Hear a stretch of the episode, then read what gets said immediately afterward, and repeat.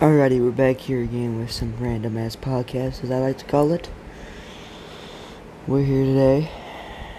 Today I'm just talking to you about uh, a scary thing that happened to me about two, maybe three years ago. It was at a cemetery. I know my dumbass went to a cemetery. So, me and my friends, we pulled up the cemetery. We're just sitting there, drinking a few beers, having a good time, you know. And I went back into town to go get more beer. And my friend did. So, afterwards, when we got back, there was other people there. Well, we didn't know them. At least we didn't invite anybody, at least.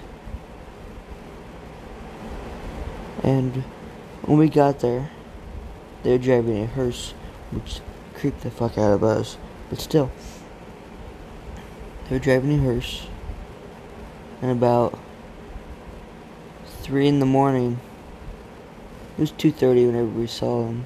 About three in the morning, they started burning a cross. So we tried to get a little closer, closer.